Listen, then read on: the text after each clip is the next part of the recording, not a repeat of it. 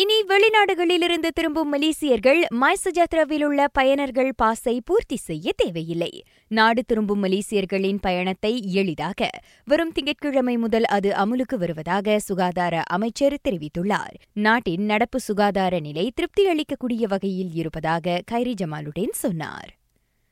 கோழிக்கான புதிய சில்லறை விலை விவசாயிகளுக்கு போதுமானதே என விவசாயம் மற்றும் உணவு தொழில்துறை துணை அமைச்சர் அகமது ஹம்சா கூறியுள்ளார். அது சம்பந்தப்பட்ட தரப்புகளுடன் கலந்து பேசி எடுக்கப்பட்ட முடிவு என்பதால் விலையை உயர்த்த வேண்டிய அவசியம் இல்லை என்றார் அவர். நாடு முழுவதும் கோழிக்கான கையிருப்பு போதுமான அளவில் இருப்பதாக அவர் சொன்னார்.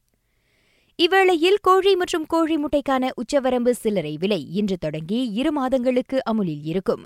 உயர்ந்து வரும் வாழ்க்கை செலவினங்களுக்கு மத்தியில் மக்களின் சுமையை குறைக்கும் நோக்கில் அவ்வாறு செய்யப்படுவதாக உள்நாட்டு வாணிக பயனீட்டாளர் விவகார அமைச்சு தெரிவித்தது.